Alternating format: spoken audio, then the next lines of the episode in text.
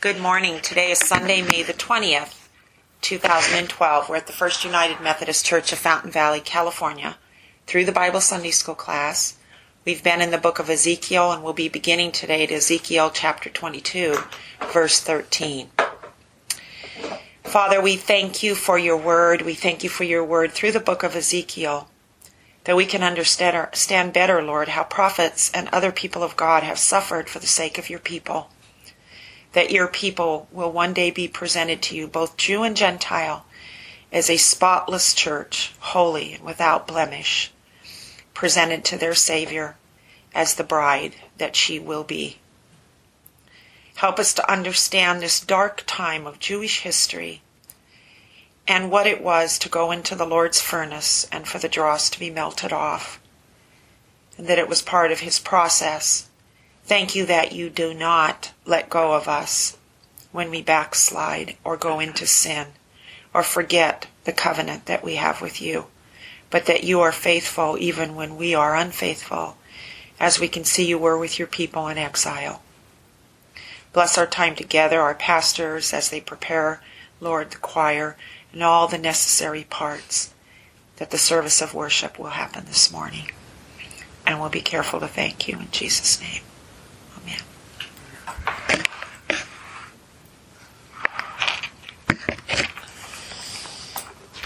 Well, we've been in chapter twenty-two, and we had ended at our short session last week as the Lord was describing what the exact nature of their sins had been.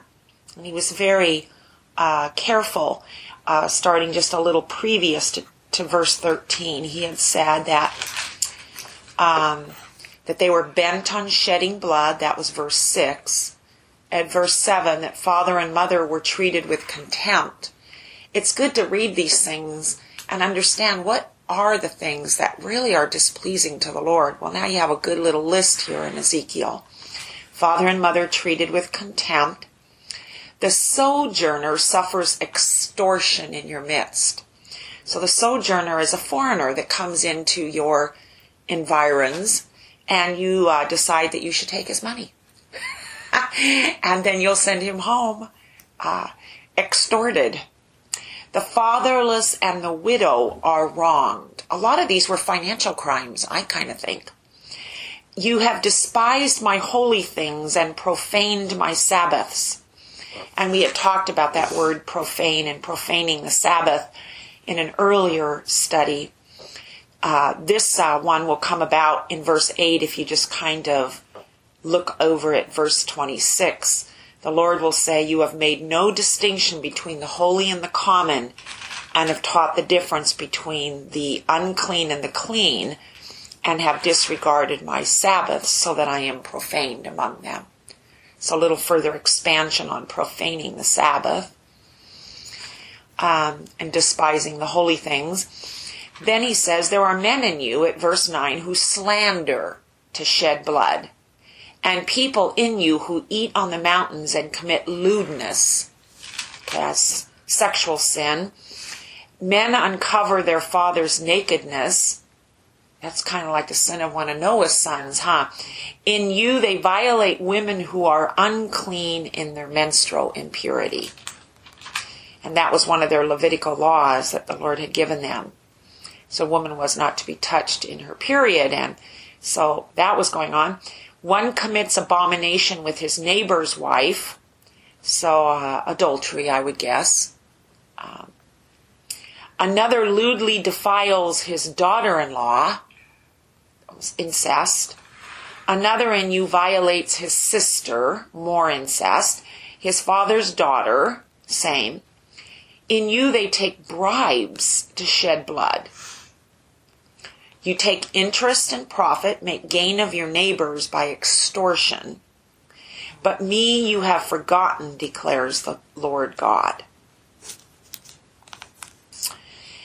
So that left us where we ended up last week. So behold, because of all that, I strike my hand at the dishonest gain that you have made, and at the blood that has been in your midst. So a lot of financial sin, and um,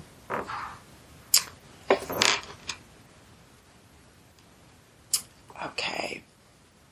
Can your courage endure, or can your hands be strong in the days that I shall deal with you? Rhetorical question. No one has enough courage, or no one's hands are strong enough to fight the Lord when the Lord has determined that you will be judged.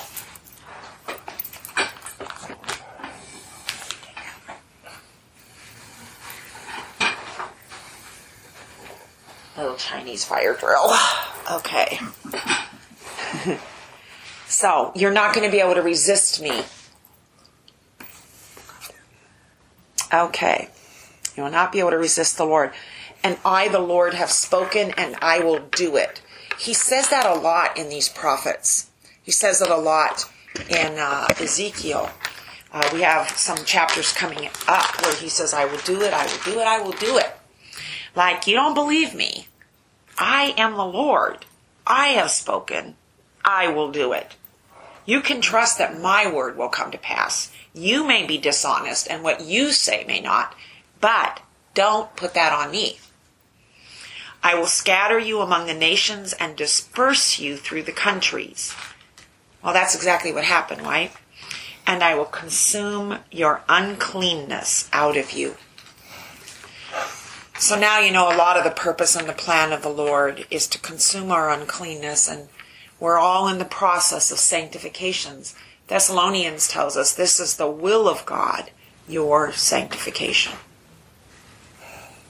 You cannot escape the hand of the Lord who comes to remove your uncleanness. And you shall be profaned by your own doing in the sight of the nations. And you shall know that I am the Lord. Um, maybe I'll look up for the next time we meet. There's several passages where the Babylonians actually say, as they're lay, laying siege to Jerusalem, your own God is working through us towards you. They even knew that they were part of the hand of the Lord's judgment. That's why there was no excuse for them as they're sitting in their capital, taking the temple vessels and making fun and mockery that they had the treasuries of the Jewish temple. Okay? No, if you know, much is required. So if God has brought you as part of hand of judgment against these, his chosen people, what, you know, in what spirit should you conduct yourself? Yeah, and I you think know, they, they thought they should be so much more mean. Yeah, and you'll see that their own judgment is coming in these. We got to get past the chapters because the Lord disciplines the other nations too, and he is going to discipline them, and he's going to tell them exactly why. And we have that in the next few chapters coming up.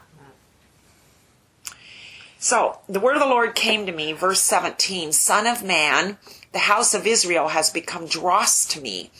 All of them are bronze and tin and iron and lead in the furnace. They are dross of silver. Therefore, thus says the Lord God, because you have all become dross, therefore, behold, I will gather you into the midst of Jerusalem, as one gathers silver, bronze, iron, and lead, and tin into a furnace. Because Jerusalem's going to get burned physically, and there's going to be a spiritual burning, the burning off of this uncleanness. And he says, to blow the fire on it in order to melt it, so I will gather you in my anger and in my wrath, and I will put you in, in my furnace, and melt you. I will gather you and blow on you with the fire of my wrath, and you shall be melted in the midst of it. As silver is melted in a furnace, so you shall be melted in the midst of it. And you shall know that I am the Lord. I have poured out my wrath upon you. Now don't forget what's happening.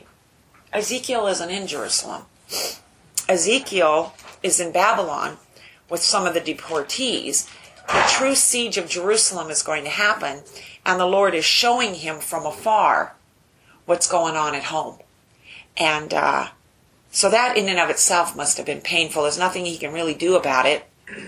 Yet God has left his faithful servant Jeremiah with the people of God in Jerusalem. And Jeremiah had to go through a lot with the people. So uh, the fire of the Lord's fur- furnace, as silver is melted in a furnace, so shall you be melted in the midst of it. It's verse twenty-two. And you shall know that I am the Lord. I have poured out my wrath upon you.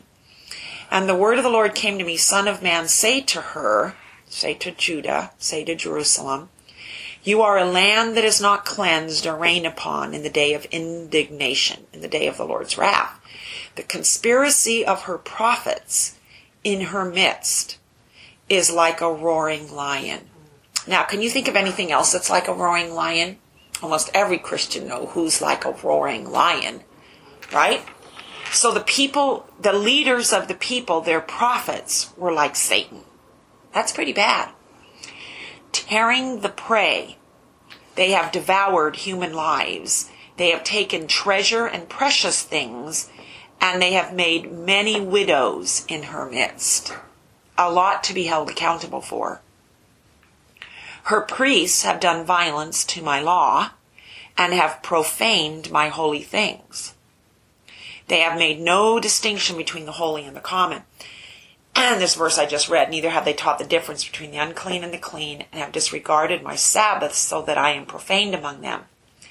Now we're in verse twenty-two, but we could flip back to seven, eight, and nine when Ezekiel sees the abomination in the temple. Do you remember that? And he sees the presence of the Lord, the Shekinah glory, leaving the temple. And remember, the Lord showed them that they were worshiping false gods and everything right in his courts. See, so now we have more reference to that, um, that they have profaned his holy things. Her princes, verse twenty-seven, in her midst are like wolves, tearing the prey, shedding blood, destroying lives to get dishonest gain. And her prophets have smeared whitewash for them, seeing false visions, divining lies for them, saying, thus says the Lord God, when the Lord has not spoken. So now you know the Lord does not like his leaders putting his words in his mouth, words that he has not spoken. And you can see that this condition of the spiritual leaders doesn't seem to be too much different from what the condition is when Jesus starts his public ministry. Yeah. The people of the land have practiced extortion and have committed robbery. They have oppressed the poor and needy and have extorted from the sojourner without justice. And I sought for a man. And that is just pierces me. And I sought for a man among them, a man who could build up the wall and stand in the breach before me in the land, that I should not destroy it. But I found none. I didn't find an Abraham who said, Lord, if there's ten righteous men, will you destroy Sodom and Gomorrah? I sought for a man. All we like sheep have gone astray, and every one of us has turned to his own way, and the Lord has laid upon him the iniquity of us all. So he sought for a man. This is why it's so important to understand the prophecies for Jesus, because he found a man. He found a man who could build up the wall and stand in the breach. And that was some major breach standing that happened on Golgotha's hill. That was a man standing in the breach. Um, my studies took me a little bit to the book of Nehemiah. Nehemiah was such a man who stood in the breach. Let's see if I can find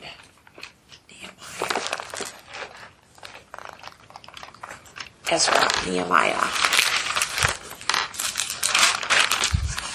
And if you go to chapter one of Nehemiah,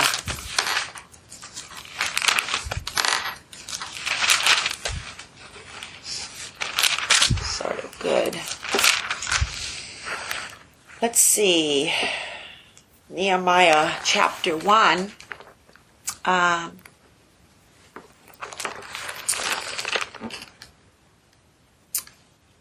Nehemiah, it says, you know, one of the things that our speaker in the women's retreat said was, when specific dates are given in the Bible, it's very intentional because the more details there is to a story, the more the chances are it's a true story. Isn't that something? So he is in Susa, the capital, okay, and he is asking, it says, in the twentieth year I was in Susa, that Hanani, one of my brothers, came from Judah, and I asked him concerning the Jews who had escaped, who had survived the exile, concerning Jerusalem. And they said to me, the remnant there in the province who survived the exile is in great trouble and shame. The wall is broken down and the gates are destroyed by fire.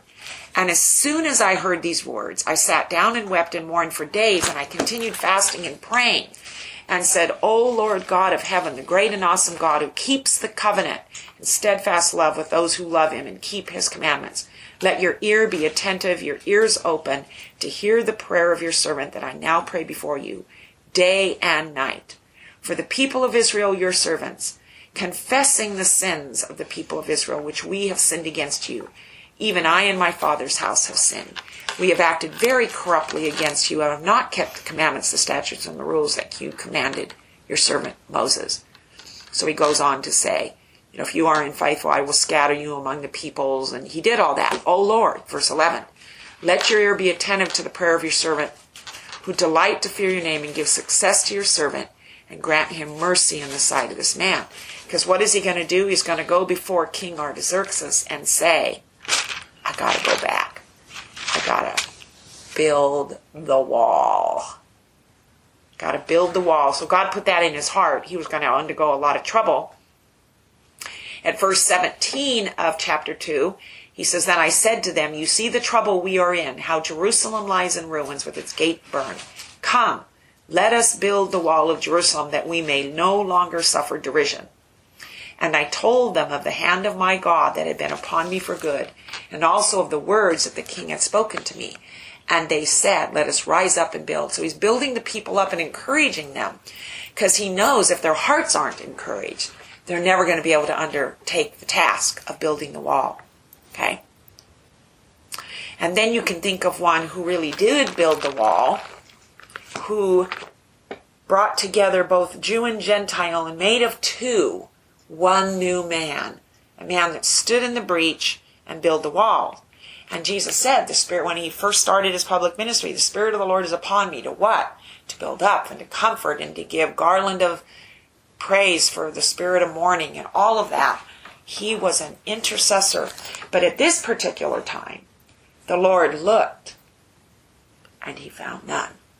None. Therefore, Ezekiel twenty-two, verse thirty-one, I have poured out my indignation upon them. I have consumed them with the fire of my wrath, and I have returned their way upon their heads, declares the Lord God. Now, chapter twenty-three.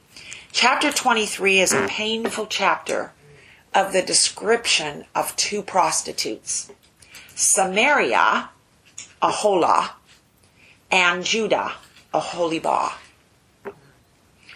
and two prostitutes, and the worst of the two prostitutes being Judah, Oholibah. But since we're at time, it's eight fifteen and we have choir practice, I think we won't get into chapter twenty-three today. It's a hard read because it's about as blunt as God can be. I don't know how you would ever teach this chapter to children, because he talks and says things that are very sexual in content about how, you know, she wanted her breasts caressed and her nipples and all this stuff, and you're just going, wow, they're all prostitute-type imagery. And then to think about that God would describe his people in such a disgusting way that you could understand that the nature of their spiritual condition had to be pretty bad. Pretty bad. So we'll save chapter twenty-three until we meet next. And I'll go ahead and let Karen close us in prayer. Father God, as we uh, come together to worship and praise you and hear your word, Father, I just pray that you would uh, enlighten our hearts, uh, give us eyes to see and um, hands to work for you. And we ask all these things in Jesus' name. Amen.